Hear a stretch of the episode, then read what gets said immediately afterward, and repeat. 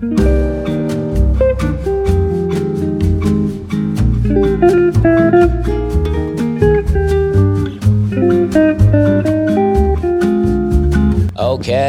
welcome, ladies and gentlemen, to the We're Having a Good Time podcast. I'm here in studio with my wife, co host, and producer, uh, Hannah Hogan. Howdy. She motivated me to do the podcast today. I haven't had a lot of free time. Today's my one full free day, and I thought, nah, I'll not do the podcast today. But here we are. We're doing it, and I feel good. I like doing it. It's not that I don't like doing it. There's no one making me do it. Well, Hannah is, but I mean, up Yeah. in, up until this point, there's no one making me do it, right? So it's like I can just quit this at any time. Mm-hmm. But it's fun. So I don't know why it is, but it's like it's it's one of those things where it like requires you to like, you know, I got to set things up, I got to come, I got to sit, I got to go. All right, I'm going to m- motivate my speaking into uh, a chain of thought for an hour here. Does that make sense? Yeah. and um, so uh, just sometimes I just keep putting it off, and then I put it off and put it off, and and then we put Daisy down for a nap, and we say, "All right, let's record a podcast." But I'm also like, "Oh, but I now I got a little free time too to kind of veg out. So do I want to do a podcast?" But I'm happy that we're doing it. Here we are. Uh, thank you, Hannah. You're in good form, Dusty Slay. So um, uh, things have been good here. Uh, I went to well, I'll talk about where I went next, but I want to. We have a neighbor here. We've lived in this house since uh, November of 2019. We bought the house in November of 2019. We moved in, and since that time, I've really gotten to know all the neighbors. I live here in a cul-de-sac and I know all the neighbors. I mean, some neighbors have moved out, some have moved in. Uh, I'm still friends with some of them that moved away. Uh, and then people moved in and they became my friends. And it's like I hung out. I mean, all through COVID, one of my neighbors had a back patio. So that first two months we were all locked down, we went we could sit out on the back patio, smoke cigars. He had TVs out there and we could just watch, uh, you know, TV. There really wasn't any sports to watch, but we could just hang out and and kind of you know be free in an open air environment. Even though I wasn't really afraid of COVID, it's also like why risk it, right? We don't know what this is. Let's hang out outside. Um, and then um, so I've gotten to know all these people, but our next door neighbor, one of our direct ne- next door neighbors, rents. He's a renter. We never met him never seen the guy. I thought I had seen him a couple of times, but I realized yesterday I was wrong. I was maybe seeing the owner of the house. Um, so this guy has been evicted. He's lived there the whole time I've been here, three years, and we've never met him. Hannah, you've never seen him. Mm-mm. And uh, so he's been evicted. I got I, I, the cops were here one day, and I thought they were here to see my other neighbor, and I was like, "What's going on?" And he's like, "Oh, they're evicting that guy." And then a, probably a month went by, and I thought maybe not a month, a couple of weeks, and I thought he was gone. And uh, the cops kept showing back up again, and I was like, "Oh, okay. Well, what's going on?" And then um, and then a bunch of moving truck a moving truck showed up one day and took a bunch of stuff. Uh, and so I thought for sure he's gone. But then there's more trucks here yesterday, and they start just moving things out of his house onto the front lawn. Um, and he comes over. Somebody knocks on the door, and I'm like, "Oh, okay." And the guy goes, "Hey, I'm so and so. I'm your neighbor. We've never met." And then he goes, "I'm being evicted for non-payment, um, but I have three cats. Would you?" Uh, he said, I don't know if you're pet friendly or not, but would you mind watching the cats and I'll pay you? And right there, I'm like, well, you're being evicted for non payment. I don't know that you're really good to say, I'll pay you. you know what I mean? you're really Yeah. hurting yourself there because I'm like, well, will you pay me or am I going to be stuck with these cats the rest of their lives?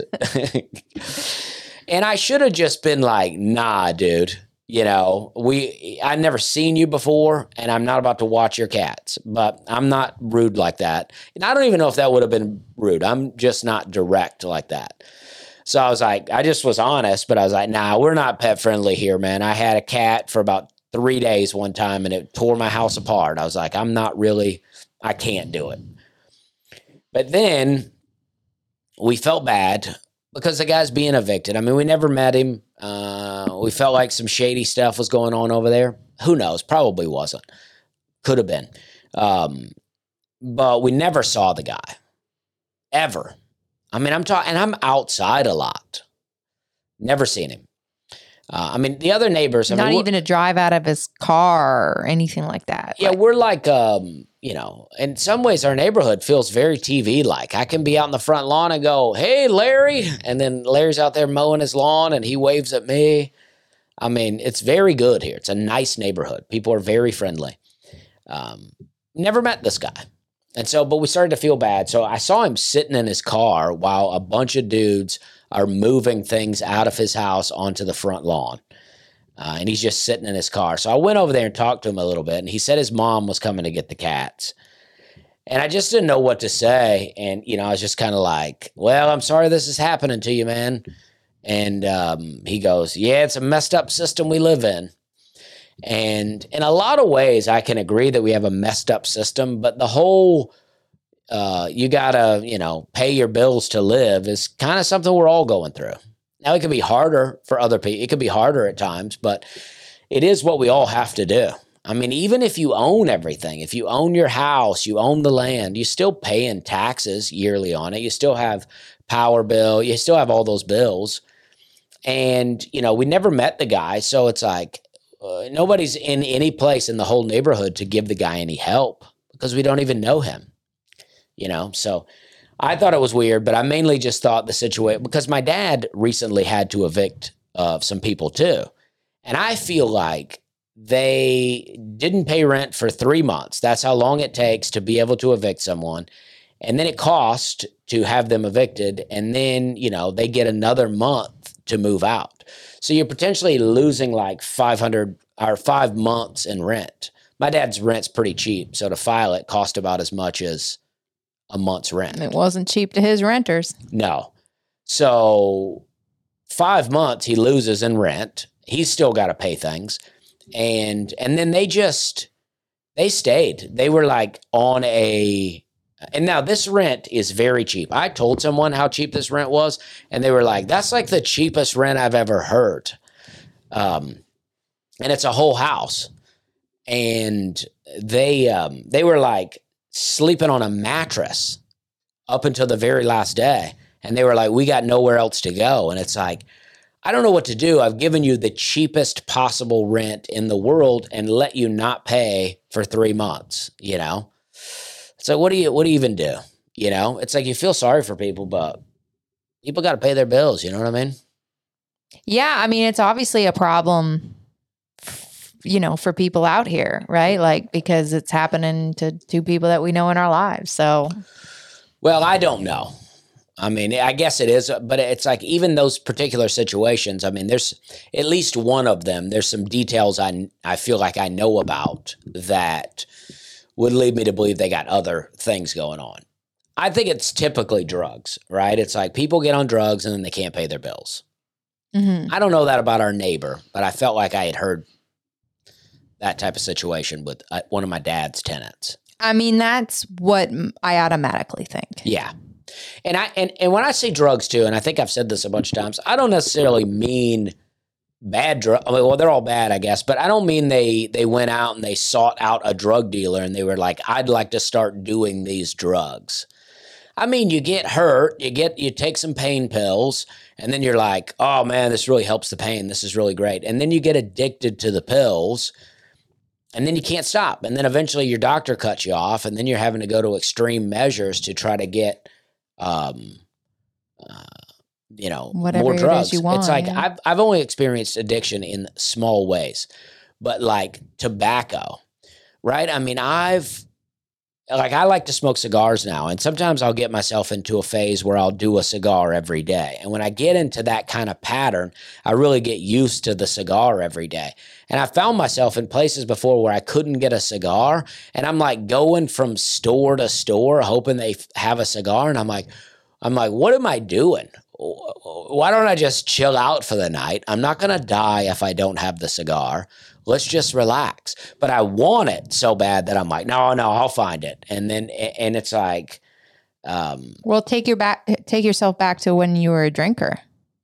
Well, yeah, but I, I, don't know. Drinking never felt like the same kind of thing for me. I mean, I, I would still like want to go out and drink, but I never felt like, I don't know, and maybe I'm fooling myself, but I never felt addicted to alcohol. I just was having such a good time drinking that I was like, the moment I felt good from the hangover that I had, I was like, let's do that again. I mean, I remember that being a lot of fun. Mm-hmm. Like even if it went bad in the end, you know, I'd like if it, like if I got too drunk and did the, you know, if it went too bad, I might be like, let's chill out for the night. Let's hunker down, you know. But um, um, but you know, so I'm not saying these are bad people because they're on drugs, but that is what's happening. No, I mean, I feel the opposite. I feel bad for people that get in that kind of bondage because, you know, I I know what it feels like to feel like under bondage of something or like your mind so completely focused on just this one thing that other things fall by the wayside. It's never yeah. got to that extreme for me certainly, but I know what that feels like. It's it's really it's really bad.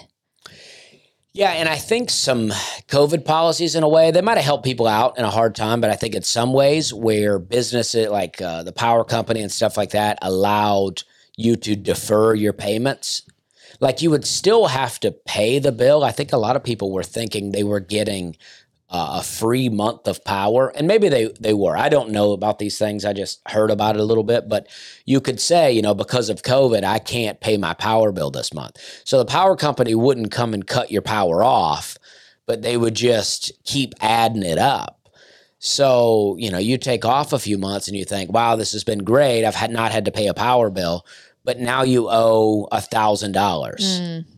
So now they're having to like make payments on the power bill um, you know, and it's like, it's just a mess.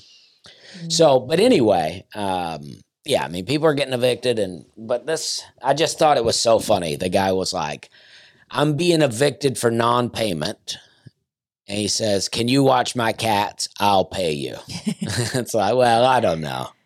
I don't know if you will. Yeah. So we saw his furniture out front too, and the cats had tore that up. So. Oh yeah, I mean he had some. I mean, I, I'm thinking the stuff that we saw because you know day one they're moving stuff out. I'm not out out there just walking around looking at his stuff, but you know, day two, the stuff that's left, I'm walking over there. I'm going, what's going on out here? I mean, you know, I might be like, I could use that. yeah but I could not use any of this stuff. So I'm assuming that was his worst stuff. Yeah. But yeah, I don't know what was going on. He said his mom was watching his cats, and I'm like, well, either, I mean, I, I would assume if your mom can watch your cats, you could just stay with your mom. I mean, I could be wrong about that, I guess, but it's such a big house, too. It's like, just rent a smaller place. Yeah why are you renting that whole place like that? Mm. I'm not trying to be up in his business, but I'm just talking. Well, you, you got a lot of questions about a neighbor that you've literally not seen come out of the house for three, four years. You know, relatively young guy. Yeah, because uh, I talked to guy to a guy on the back porch one time. He was out there doing some stuff, and we talked a little bit. And I thought, oh, okay, that's the guy. Mm.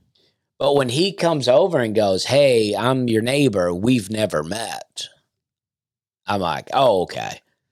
So I never met him. It's a tough time to ask for a favor too when you've lived beside someone for that long and then you're just now introducing yourself. Right.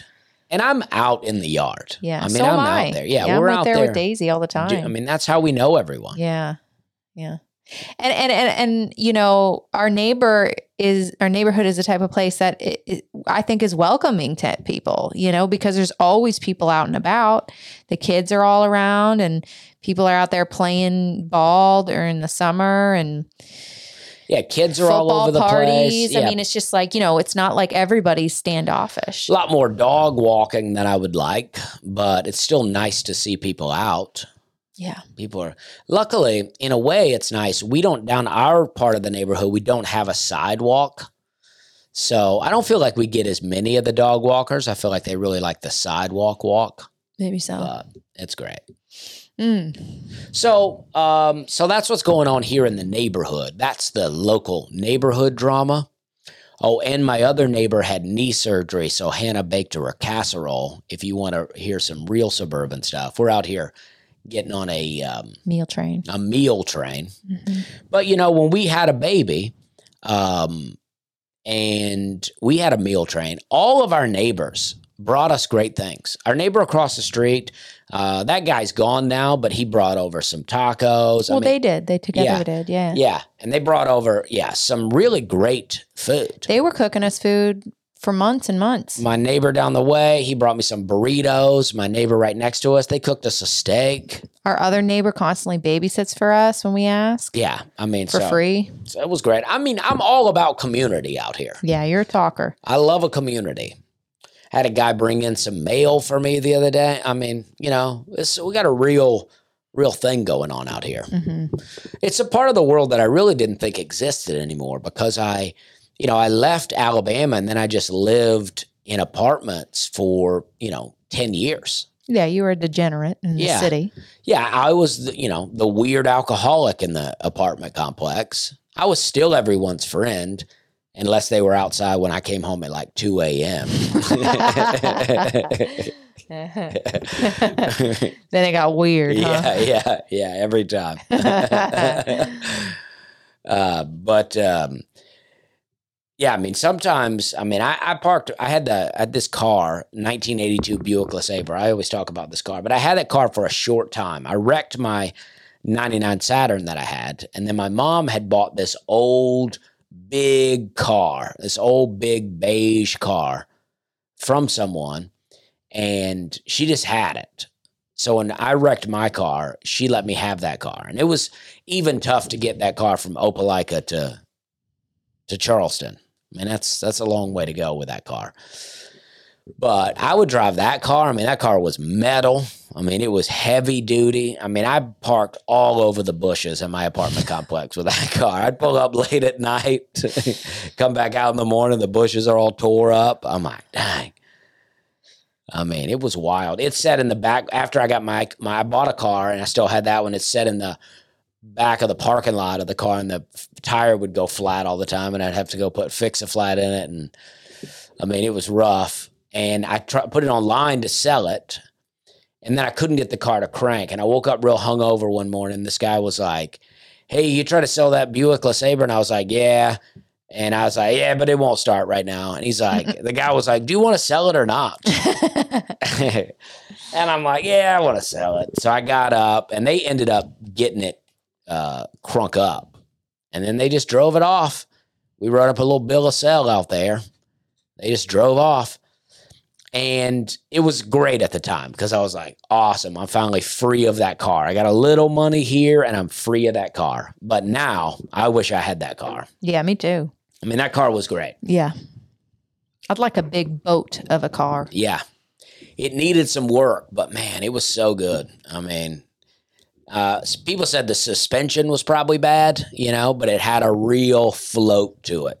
You're driving down the road, the car's just kind of floating. hmm Bench seats, Mm. you know, and it was In the front? yeah, Oh, in the wow. front and the back, just straight across, big Mhm. seats. You know, that car, the the um, it didn't even have a tape player, so I couldn't get one of those uh, tape player to CD player or tape player to DVD adapters. So I had to get one of those things that tuned into a radio station, so I could play an MP3 player on it. So I did that for a long time, and then the speakers went out on the car. So I had to ride around with headphones in. And then the it was a manual roll down window, but the little piece that you roll the window down fell off. So I would have to keep it in the floor and then I would pick it up and put it over the thing to roll the window down. But eventually that piece broke. So I had to use pliers to uh, roll the window up and down. Is that because you were smoking cigarettes? Well, the air con- I don't think it had a good air conditioner, but I was for sure smoking cigarettes in there. Yeah. But it didn't have a good air conditioner either. So you had to have the windows down to get cooled off. Mm, what a beautiful time in your life. It was such a great fun car. I got pulled over a lot of times in that car. What was it like? Were you able to pick up women in that car? Or? Yeah, surprisingly, I did fine. Yeah. I mean, I've really found in life that it, I mean, it's like, depending on what you're trying to, you know, what you're trying to do out here. I mean, you know, nicer cars and nicer things helps, but I found just being a nice person works out just fine. Yeah. You know what I mean? hmm And, uh, you know, I mean, I had some embarrassing times in that car. Um, well, um, one time I, I had gone on this date with this girl and then we went and so i the next like i don't know later that weekend i invited her over to my apartment to watch a movie so she comes over so i go pick her up in my big buick lesabre and you know it's a little bit of an embarrassing car in a way i mean it's fun to like be driving it's fun to talk about wanting it and it'd be fun if it were fixed up but if you're just pulling up to some girl's house in that car it's a little embarrassing. You'd be, you'd you'd feel almost better in a Toyota Corolla, you know, which is not a fancy car, but it would have some shine to it. But it was fine. I picked her up. We came back to my apartment, and my roommate was there, and my roommate was leaving, and he asked. Now this is probably about 2005 or six, and he asked, "Did we want to smoke weed?" And so we said yes, and we all smoked. And then we got so high that it got really awkward. But I had the movie and I was like, let's just, you know, let's just watch. We didn't address the awkwardness, but we both felt it. And so we were like, let's watch a movie. And I know I've talked about this before, but we were like, let's watch a movie. And the movie I had rented, and this was before streaming, this was before loads of options. I had rented the movie Apocalypto. yeah. So we're like super high and uncomfortable now watching like a two hour over the top, uh, murderous native tribe war movie. I mean, they're chopping brains out and, and, and yeah, I mean, it was so awkward. So even after all of that, we were still uncomfortably high. So I was just like, well, I'll take you back home. And it was now we're back in the Buick LeSabre, and now I'm super high. So now I'm really self conscious about the car. It was just so awkward. I just kind of dropped her off at her house, and then, um, and then I didn't. I just went home. I went home and I watched a Rocky movie. I was like, just, but I just felt so awkward. Even the next day, felt awkward about it. And we worked together, so I was gonna be seeing her at work. I'm pretty sure that day I took two shots of some whiskey before I went to work, uh, just because I was like, this is going to be awkward. And then it was fine. I mean, we talked about it. And, uh, but she was like, yeah, I thought you would call last night. She was like, yeah, we were just too high and it was awkward. I thought you would call. And I was like, nah, I stayed that awkward all day. you carried it on over. Yeah. Um, but yeah, so I don't know why I even started talking about the Buick LeSabre, but Well, you're just your time being a degenerate in Charleston. oh yes, okay, yeah, Yeah. And then we were talking about how you were, even though you were drunk a lot, you were still a good neighbor. yeah, yeah. So it was all good. Yeah. I mean, people like talking to you. That's what I notice. And a lot of times, you know, out here, I mean, out here in the world, I mean, a lot of people are drinking like that. My, I had a neighbor. He was a teacher in the apartment complex right across from me. He was a teacher, and his sister came to live with him. And um, they, I don't know what she did, but he was definitely a school teacher, and he wrecked. The the the apartment complex had a long driveway to get into it, and there were trees all along the side. He wrecked his car drunk into one of those trees in the driveway of the apartment complex and then walked home and passed out, I think with his door open to his house. His sister, uh, and they were both, you know, fairly big people, and his sister, uh, we woke up one day and she was like passed out in our living room floor with the door open. I mean, they were raging alcoholics, and we were too. But if you were more alcoholic than us, that was too much. Yeah. And they were wild. But I'm just saying, my, so my, it's like I was do, drinking like that, but I was amongst people drinking like that. It was just the vibe was party. yeah, it was not that weird of a thing. I mean, Mhm. um, you know, I remember there was a game called Power Hour where you take a shot of beer every minute for an hour. And, and and you're supposed to get real wasted. I mean, we ended up doing it for like an hour and a half and then started doing some whiskey shots.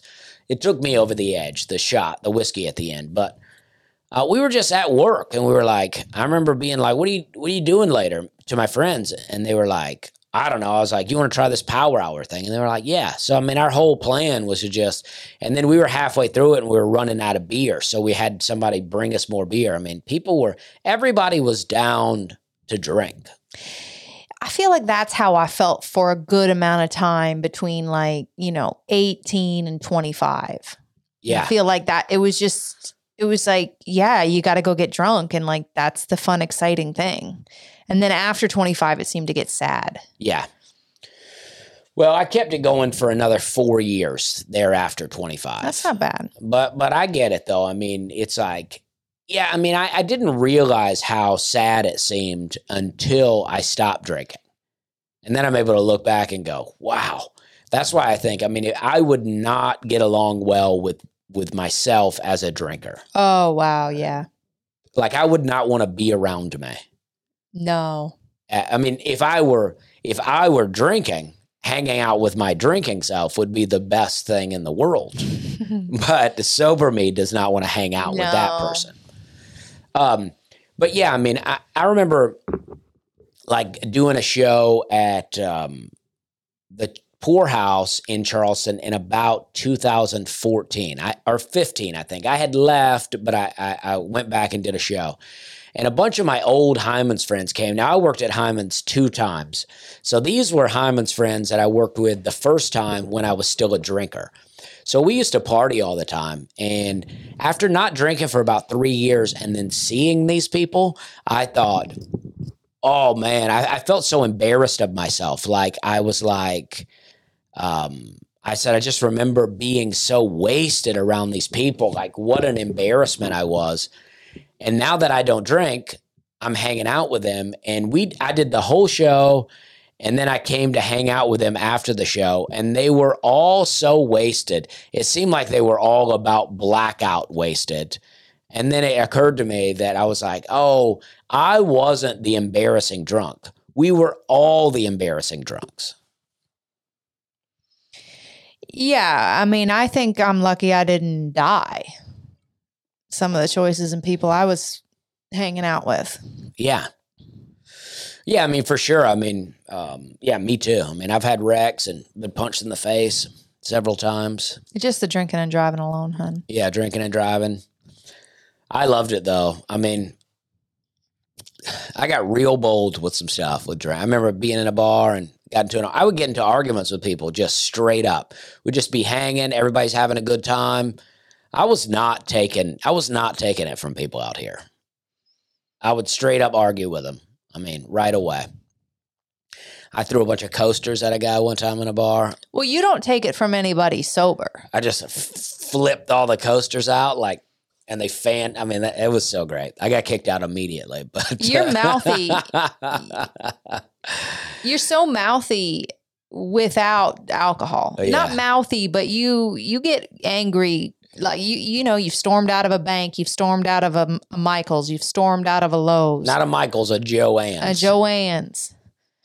Um, I don't. I don't like to call it storm out, but I'm like, I'm done with the place, and I'm gonna go ahead and get out of but here. But you're gonna let them know that you're leaving too. Yeah, yeah, So I can't imagine what that would do when you're sober. yeah, yeah. The bank thing was ridiculous. I forget even what they were doing, but they needed too much information from us, and I was like, I, I don't even have that. I don't know where to get that. Just for a simple thing we were trying to do. I think they needed your actual physical social security number piece of paper, yeah. and you didn't have it. Yeah, I was like, I don't have that. I got the number for you. I don't have that. I don't know where to get it. I got a passport. And they were, and I was like, you know what? I'm done with this. And then I went to a different branch and just got it taken care of. It was very easy. Yeah. Uh, it was not a big deal. Um, but yeah, I mean, so uh, you know, so, so you know, I just think that you know, being uh, the age I was and and in the time period that we were in, and I worked in the restaurant industry, I just think drinking was. I mean, I was I was doing improv comedy. Oh, you know, I think in a lot of ways, improv fueled my alcoholism because when I first moved to Charleston, I was not feeling. I want to do some more episodes about this stuff, so maybe I won't talk about it too much. Um, I'm trying to do a a bio on my website, and I'd like to get some um, podcasts linked in there so that anybody wants to read the bio, they can also just go listen to that particular episode of the podcast. Uh, so I'll probably you know go back through some some old story of of getting started in comedy and stuff. I think that'll be fun. But when I first moved to Charleston, I didn't have any friends aside from the guy I moved there with, and we were, you know, we were fighting a lot of the times. And um, so I started taking improv classes, and then I would go hang out with these improvisers, and a lot of them are still my friends. I mean, most of them are still my friends, but they were so silly, like the kind of people that are just on all the time and they're all doing it. And, and if you've ever hung out with improv people, it's it's very stereotypical of improv people. They're always doing act outs. They're always they got a lot of stuff going on. And I'm, I mean, these are very funny people to me. I'm not making fun of them. But the way they were in their early 20s was just always doing a gag, always it's uh, and so I'm like not silly like that. So I would try to like drink. I thought if I could get drunk, then I could be silly like them. you know, and then I would just end up getting into fights with them.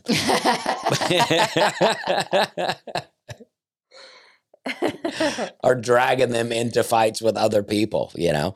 And um, improvisers are nerdy too, generally speaking. Yeah. So they're they found their little niche and then they found their little scene, which is probably very intoxicating for someone that's kind of a nerd.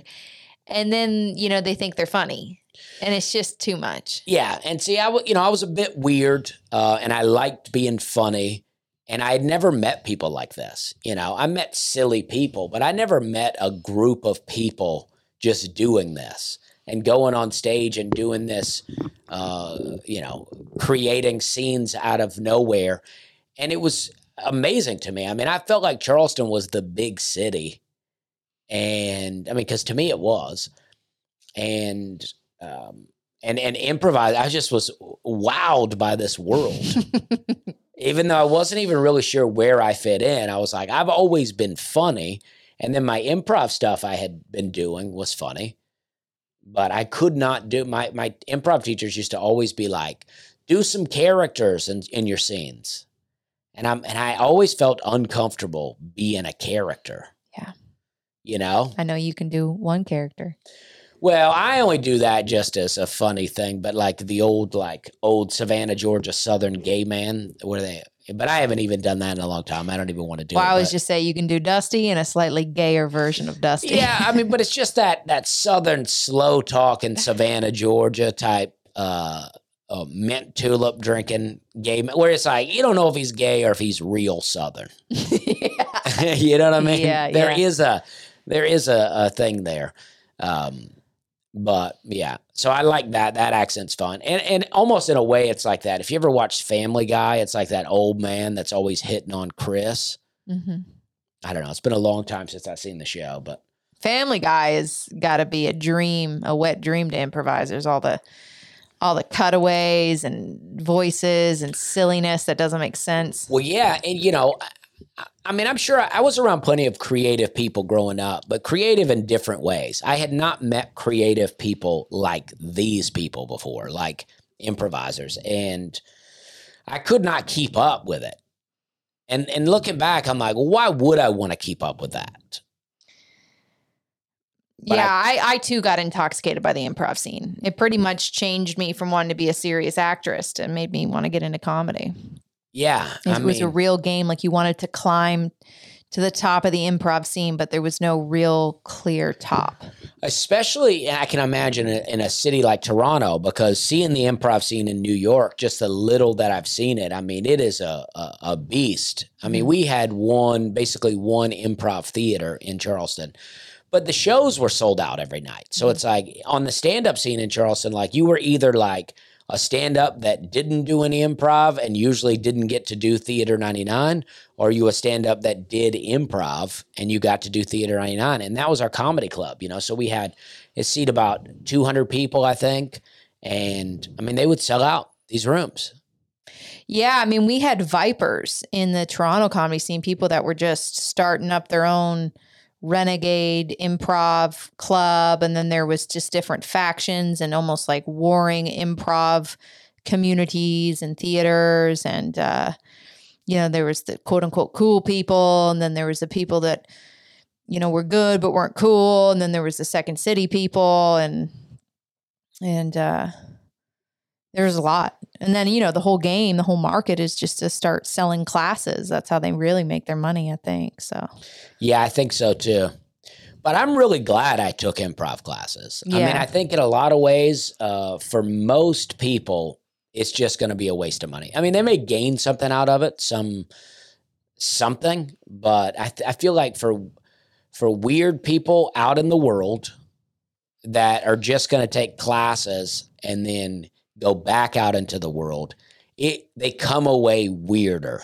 I think it's a nice way for people to make friends. That's Yeah, what I well, for noticed sure. is even when people, you know, were not very good at improv, but you know, we're able to get on a, a team or something like that, or even just take classes, you know, and then you go out and you have drinks at the pub next door afterwards and there's there's Yeah. you know Christmas parties and I, I do think it, it it it is a way to make friends as an adult that is not readily available really once you're an adult. Well, it is true.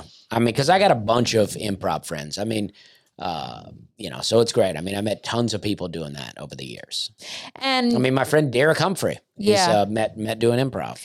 And I will say, like, I still think improv when it's at its best is so much more amazing to me than stand up. I just always, just improv when it's really firing is just, it's so magical.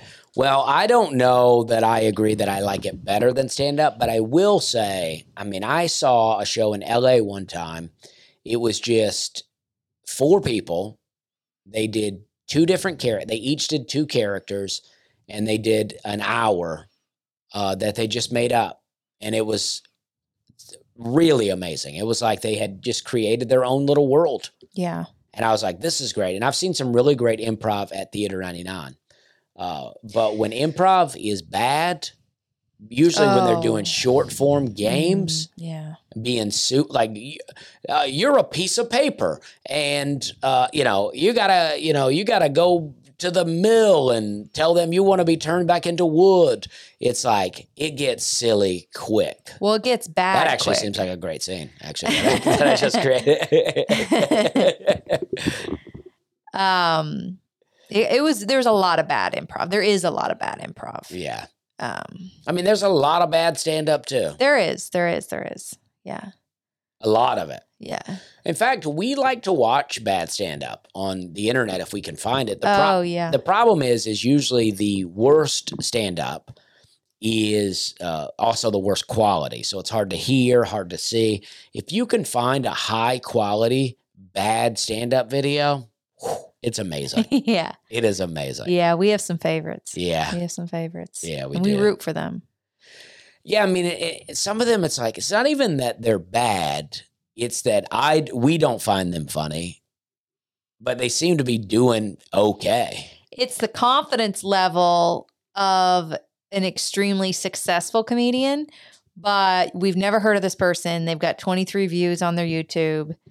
Um, and you know, the material's cringy, you know, something like that. Maybe not, Yeah. maybe it's not even all cringy. Maybe there is some good stuff in there, but it's, you know, And they, a lot of times it will be older comics, and they love to let you know how long they've been doing. oh it. yeah. And that they worked, you know, it's such and such a job for 50 years and they quit it all and they've been working the road and, you know, yeah. and it's just One of the videos, there was an interview with the comic, yeah and they were in a hotel room just kind of under uh, the lamp.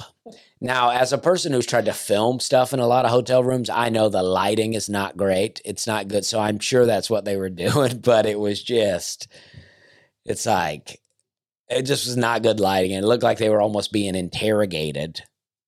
It's so funny because I've been there too when I was an actress. You know, I did so many stupid, weird, low budget, nothing interviews that just landed on YouTube. yeah. it's just so bad. yeah. Because at the time you're a little bit flattered that someone wants to interview you and thinks that you're worthy to, you know, talk to and put up on their channel.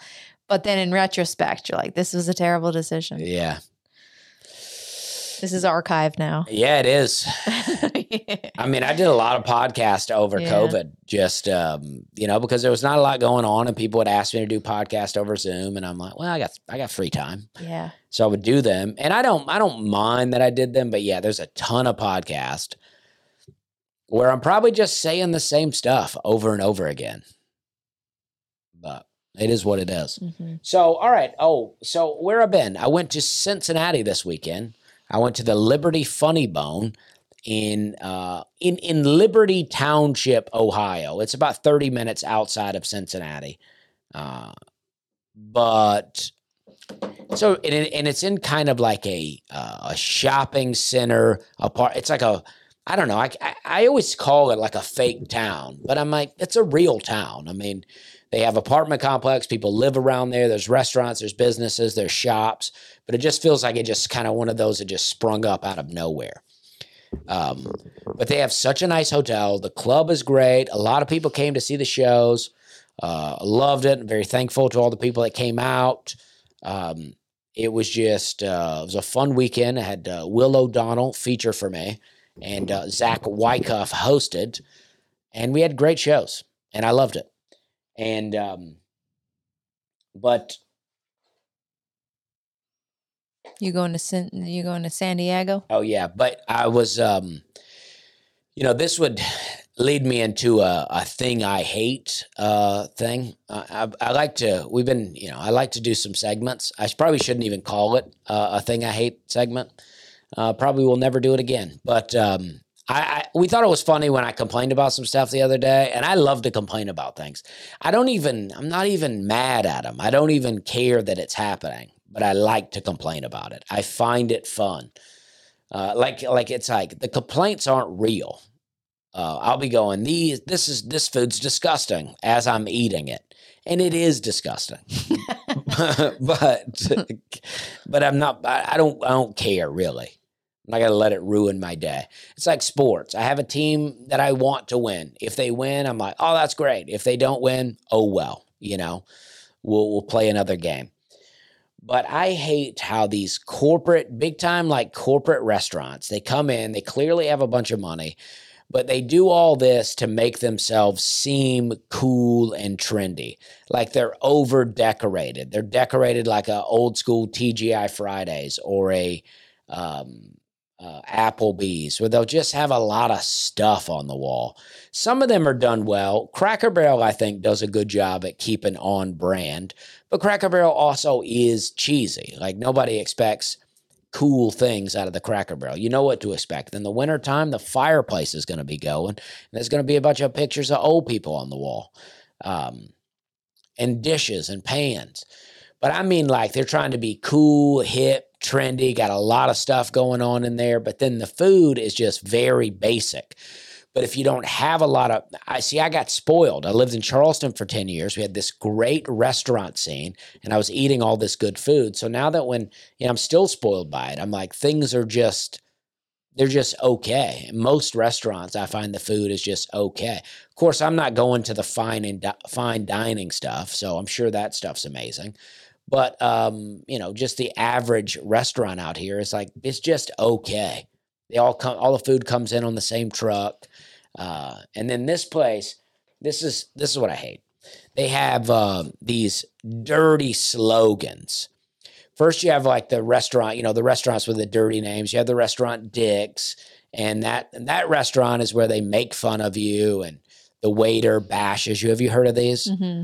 Uh, and it's like I'm fine with that. All right. Uh, Dick's Last Resort, I think is what it's called. And it's like, they got a thing. They got a gimmick. They got a thing. They do whatever they want to do. It's like Hooters, right? It's like you can like Hooters, you can not like Hooters, you can disagree with it, but Hooters has got a thing, and they're very open and honest about what their thing is.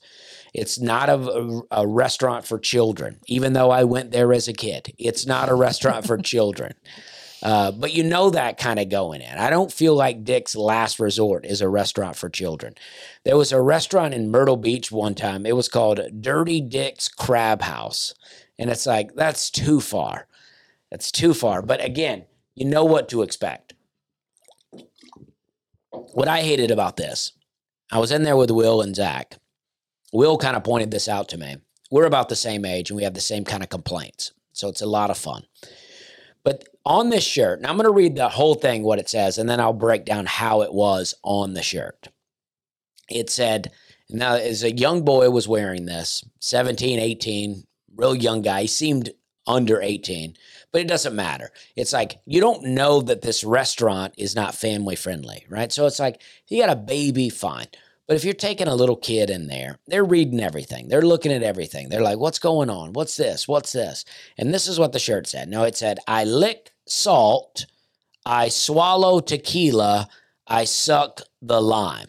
Right? That's what it said. But the word that but they were in two different sizes. The words I lick, I swallow, I suck were all in big print. And then, you know, the salt, um, the tequila, the lime, all in small print. So it's just like it's just like over the top. Like you you didn't let me know that's what this restaurant was. If the restaurant's called Hooters, you can expect when you get in there to see some Hooters, right? You're gonna see something. You can expect that when you when you Twin Peaks, that restaurant. A little more coded, but read into it a little bit, and you can see that you're gonna you're gonna see some stuff in there. But this was just a regular old taco place. And one one of the shirts said, "Feed me tacos and tell me I'm pretty." Now, again, I don't really care. You do whatever you want to do, but I just think it's weird. I, I've talked about this movie a couple of times lately, but in the movie Idiocracy, one of the things I noticed, I watched this movie the early 2000s, was just everything was so over the top dirty that I was like, I, I felt like I thought, well, if this this movie would be a little bit more enjoyable to me if it just weren't so over the top dirty. Like I don't mind. I like a little edge to things. I don't like things to be squeaky clean, but sometimes it's just over the top where it feels like you're trying too hard. It's like you didn't feel like writing a good joke, so you made it real dirty. Well, also people don't talk like that in real life. Right. Most people, civilized society, Yes. you know, Right. people make a dirty joke here and there, but if you're the guy making dirty jokes everywhere, no one wants you around. Yes, right. And and and that's the thing is like in this restaurant, this restaurant feels like we're moving more towards idiocracy. It felt like he was very on point with that, and that society will be much dirtier in the future.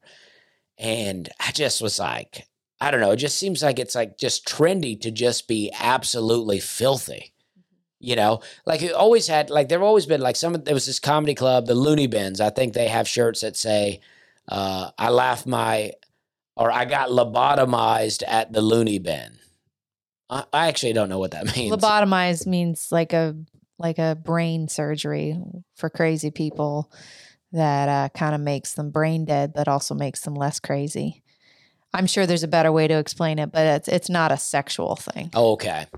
I, I was thinking lobotomized. I don't know why they something would say that though in the comedy club. That sounds weird. Maybe they didn't, but some said uh, they'll have like you know laugh your ass off, and then it'll have a picture of a guy like a cartoon guy holding his butt that's off his body. Mhm. Um, but it's like you know those are like '90s edgy things, but now we're like, oh, okay, we've gone. We've gone so far to the edge that there's no edge anymore. So we just got to be over the top. We have to be over the top, or it's not shocking, or it's just boring. But I find over the top to be boring. Mhm. It's like get creative. Let's have some fun with it. Not not just be. It's like you know, and it's like just the the promotion of drinking just seems so wild to me. And maybe I am just old now, and I'm I'm far removed from drinking. But it's like, why do we need to push drinking so hard? You know, like if it's like, all right, let's make the alcohol available. If you want to drink it, drink it. But they push it so hard. And I know it's all about the money. They're pushing it because they want to sell more. But I just feel like we could all scale it back a little bit. hmm Uh, because that was, you know, and who knows? Uh, I'll, I'll never drink again. But if I, you know, there could be, there's a possibility that I could drink again and be like, oh, okay, I'm an older, more mature person now. Uh, and I'm not just looking to get wasted every day. But there's also a possibility that it's just in my blood, as they say in the Alcoholics Anonymous book, that when I have a beer, I get fueled up to drink. And I feel like that's what would happen. Yeah, me too. I would just get fueled up and I'd be like, this is great. Why have I not been doing this for 10 years? you know what I mean? I don't want to ever find out. I'll tell you that. I have dreams sometimes that I secretly smoke cigarettes. I do too. Do you? hmm I don't really have any dreams about drinking anymore, but I, I recently, I think two nights ago, I had a dr- dream that I'd been smoking cigarettes, like a lot of them. But I, I guess I was just doing it on the weekend, and I thought, well, I'll just smoke cigarettes on the weekends. But I never was good at that either. So, um, yeah, so that is. Uh, we have a couple other things that we that we marked down to talk about. Um, Oh, oh well, let's just finish this. I'm going to San Diego this weekend. I'm going out to um, uh, uh, American Comedy Company. So come see me there. I was there about a year ago, uh, and I had a lot of fun.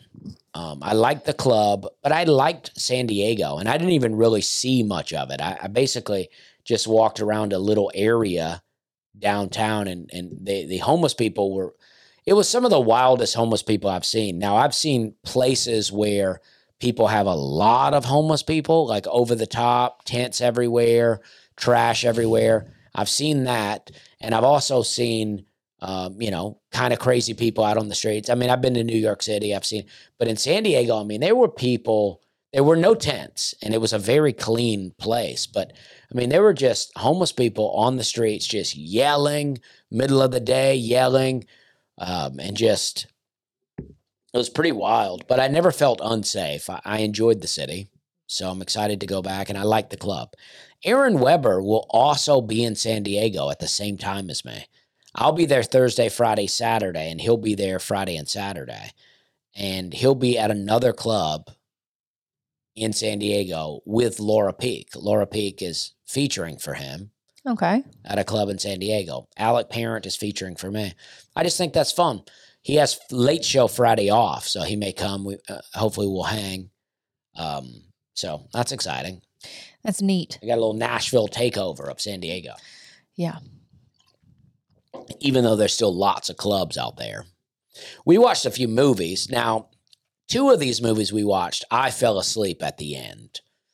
Uh, so I don't even know what happened. And it's like when you're falling asleep during a movie, typically what happens for me is I begin to struggle to stay awake. So, you know, I'll get 30 minutes in, 45 minutes in, and then I start to doze off. And then it may take me another 15, 20 to actually go out completely. But that 30 where I start to doze off, I'm losing track of what's going on. I'm just struggling to stay awake. So we watched the latest Tremors movie. We bought I bought four a pack of four Tremors movies, one, two, three, and four, and then they've come out with a five and now a six, and I have six, so I have five of the six. We're so close. But I've only watched one and two. I've never watched three and four, and we we watched six. Now six has uh, Napoleon Dynamite, that character. What's his name? I don't know. Whoever plays Napoleon Dynamite. I guess I could be a producer and look it up. Well, yeah. Napoleon Dynamite is really one of my all time favorite kind of comedies. I, I, I don't know what to classify it as. I want to keep putting it into a subcategory until you go, well, yeah, there's only a couple of those movies. But just kind of those alty, culty comedy movies. I think Napoleon Dynamite is such a great movie. It's got a good message. I don't feel like it's very dirty. Um, you know, it's it's a positive message. Everybody wins in the end, uh, and I just think it's so great. I mean, the ending is perfect. When Napoleon Dynamite comes out on stage. Just the whole way they build that up and set that up. When I mean, like even like uh, Kip and LaFawnduh, right? They're obviously making a bit of a joke out of the couple, the two of them uh, becoming a couple. But the way they tell that story, the way it goes along, the way the way she transforms Kip into who she wants him to be, and then the last scene of the two of them, where not the last scene, but in the movie, not the credit scene, but in the movie when she gets on the bus to go, you see Kip go with her. And it just is so good because Kip is just such a pitiful human being who just lives with his grandmother. And, you know, he met a girl online. She came to town and took him home with her. And he got out of his grandmother's house. And I just think that's great. Napoleon Dynamite's out chasing the popular chick, uh, doesn't get her, but ends up with the girl he should have been dating. And his dance scene at the end is one of the best endings of a movie of all time. That's a glowing review. I mean, I, I, I watched Napoleon Dynamite not long ago. Just middle of the day, I saw I saw it in the in the streaming selection. And I said, "Yeah, I'm going to do that." It is just it's an unbelievable movie. Even even cousin Rico, Uncle Rico, Yeah. Uh, in the end, he wins. His wife comes back to him. Um, um, uh, who Pedro wins. Pedro wins president. Yeah. I, Pedro's life never felt pitiful to me in the movie. It always seemed like he had a lot of family support. He seemed confident in his own gifts. Uh, even if he wasn't a popular kid, he seemed to be doing fine. So I didn't really feel like he needed a win. Like I didn't feel bad for Pedro throughout the movie. He seemed to be really doing the best. Um, but um, it was nice to see him become class president. I like seeing that. So Napoleon Dynamite was portrayed by Jon Hader. Oh, Heder, Header, yeah, something like that. Yeah. and he was in. He's the lead actor in Tremor Yes. Six. Tremor Six. So it's the guy who was Reba McEntire's husband in the very first Tremors. He's the one that stuck around with the series. They lost Kevin Bacon after the first one. And then they lost their other main character after Fred the Ward. second Fred Ward. They lost him after the second one. Um he was great. I like him. But um so um, what's happening now is a guy, basically Jurassic Park style, has gene edited some tremors and put them out on an island, and now the for a hunt, he he runs his own hunt, and so he, people pay big money to come and hunt tremors. And so he's created an island, but there's a local tribesmen that live on this island. So they have to go there and kill those tremors before it kills all those tribesmen. And And they've learned to swim. Oh, they've learned to swim. The Tremors learned to swim. Okay, I missed that part. I guess Mhm. I, I began to fall asleep pretty early during this movie. Yeah. You know, we expected it to be absolutely terrible, and we wanted it to be. Yeah, Um, but it was okay. It was just like a regular movie. A little disappointed because it was actually pretty good. yeah. It actually had good film quality too, and it was a little. It felt a little. Yeah, it felt like oh man, I wanted it to be cheesier, Yeah, but they did a good job with it. they did. Mm-hmm. I mean, I know I fell asleep, but I always fall asleep. Yeah. I mean, I've fallen asleep. You know, I, Hannah will be like, "I'm going to bed," and I'm like, "All right, I'm going to stay up and watch TV a little bit." No, you get mad at me because I'm going to bed. Well, yeah, And I'm like, dude, you about to fall asleep in five seconds up here on this couch. And then on I- me. And then I'll sit there in the chair and I'll go, yeah, I'm going to watch just a couple of YouTube videos here. And I'll watch one. And then on the next one, I'm out. Mm-hmm. And I wake up and I go, oh, I got to go to bed. And then I go get in the bed and all the stirring I've had to do to get from the chair into the bed, I'm now awake. Yeah. So that's what happens to me. Yeah. But but we like Tremors. Um, I I, I don't it. I don't know. I don't remember so many details of it, but you know, Jon Heder or Heater, I I feel like I saw him. He was in Blades of Glory with Will Ferrell, and I don't feel like he was so much of Napoleon Dynamite. There's just moments when his voice kind of tips you off to- Yes. to, think of Napoleon Dynamite. I don't feel like his acting style, you're thinking of Napoleon Dynamite the whole time, but I do think his voice can kind of trigger you to think that. And maybe MTV owns the rights to Napoleon Dynamite because I think they were the ones that produced it. but I thought it would have been so much better if we brought Tremors and then Napoleon Dynamite is just in that movie. yeah. You know what I mean? Like he's Napoleon Dynamite. now that would have been cheesy. And that's what I'm saying. Let's put Napoleon Dynamite in other situations. Like it doesn't have to be a Napoleon Dynamite movie. Let's make a movie, but Napoleon Dynamite is a character in the movie. it's not about him, but he appears in it. I wonder if like he's, you know, I don't know if typecast is is the right word, but if if if that character was that for him that that's kind of what happens anyways in people's heads when they watch him in movies. Right, but let's give the people what they want. Let's go full on. Yeah, I mean, like, let's say, what's another, um, um, I don't know, any kind of movie you could think of, but it's like, you know, you know, you're the the main character goes to the gas station a couple of times in the movie, and the guy working at the gas station is Napoleon Dynamite. Like that kind of stuff, where he's making cameos, but a bit more of a cameo. He's a side character, but he but he works there. I mean, I'm 100% for it.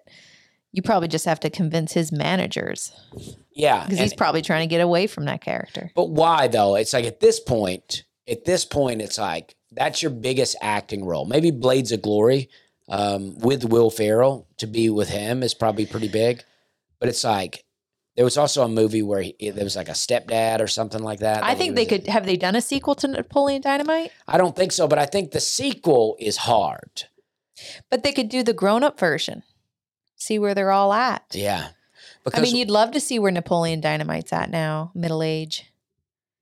Yeah, because I feel like what happens with sequels is the first movie, you have a great story. So you've written the story, and a big part of that story is getting to know the character. Yeah. So when you do a sequel, you uh, you don't have the same story. It's like Dumb and Dumber Two, whatever that movie was, was awful.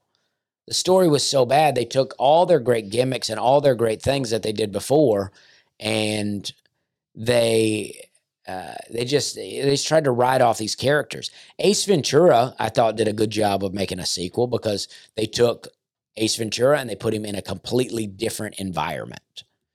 Uh, so you know, but Napoleon Dynamite now as grown-ups, that would be fun to like because you're re-getting to know them. hmm What are they up to now? I think Napoleon and Deb have to be married. Maybe grandma dies and they got to come back for the funeral. LaFawnduh and Kip come back. But see, the, the big part, big fun of Kip's character was that evolution of watching him change. But I guess Kip could have kids now. But I don't know. I think it'd be fun. I have gotten some emails uh, from people and um, so just some, I'm not going to do them. I'm not going to read the emails right now.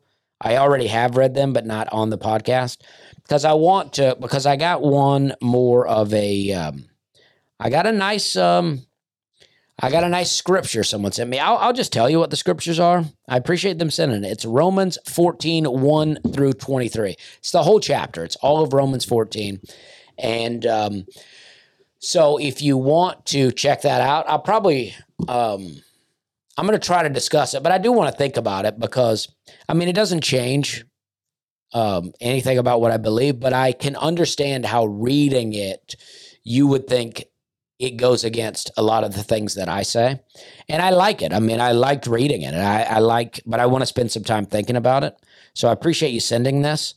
Um, and uh, I did read it, and I want to just spend some time thinking about it, um, and and see how I will respond to it.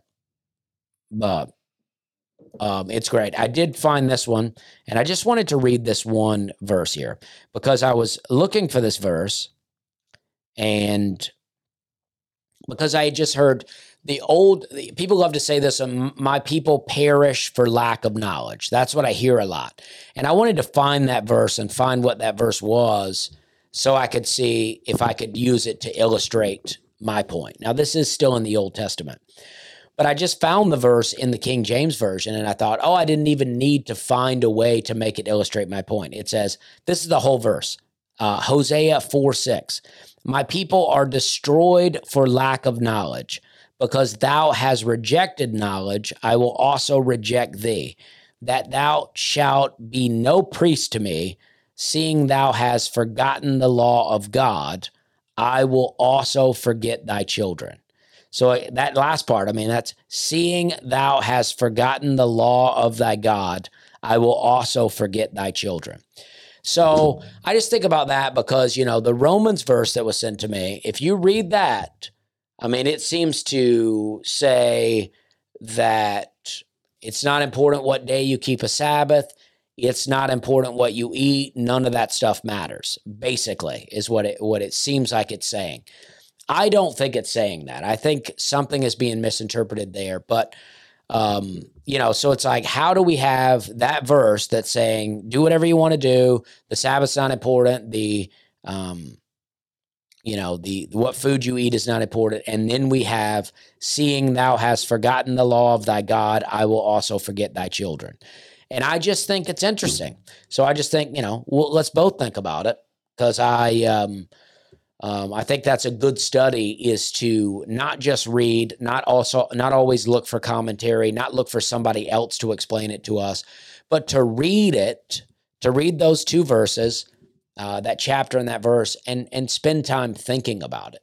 And that's what i want to do because i think sometimes just you know i think god can give us information but i also think uh, we can just we have the ability to just figure things out if we sit and think about them i mean because to me the way i read the bible is as you you start from the beginning it's god telling us things and then you know and then you go through and then the next character in my mind who is able to tell me things and make laws would be Jesus. He's the next character of the Bible that comes along that feels like he has the power and authority to make laws or change them. And then that's it.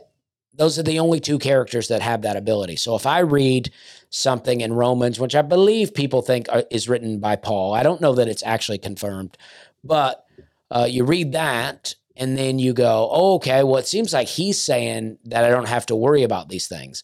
So my mind always goes, well, if he's saying it, I need to find where God or Jesus also said that. Or I'm like, where's he getting this info from? You know what I mean? And I'm not doubting his info. That's why I think that it can be misinterpreted because I'm like, well, where'd he get that from? he didn't actually walk with Jesus. He met Jesus on the road to to Damascus, so you know, as it says, but um, you know, he wasn't he wasn't around when Jesus was here alive on earth.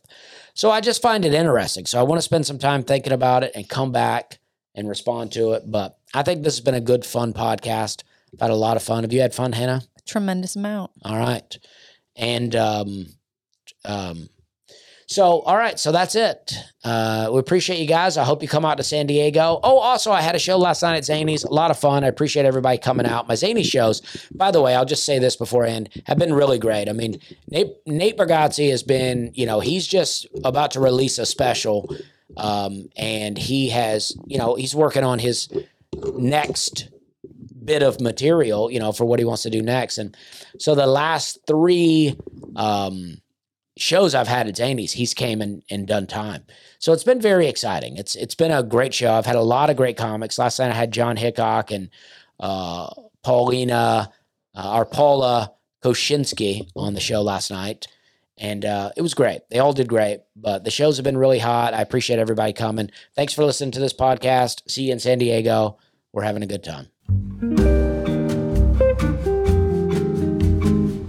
Thank you.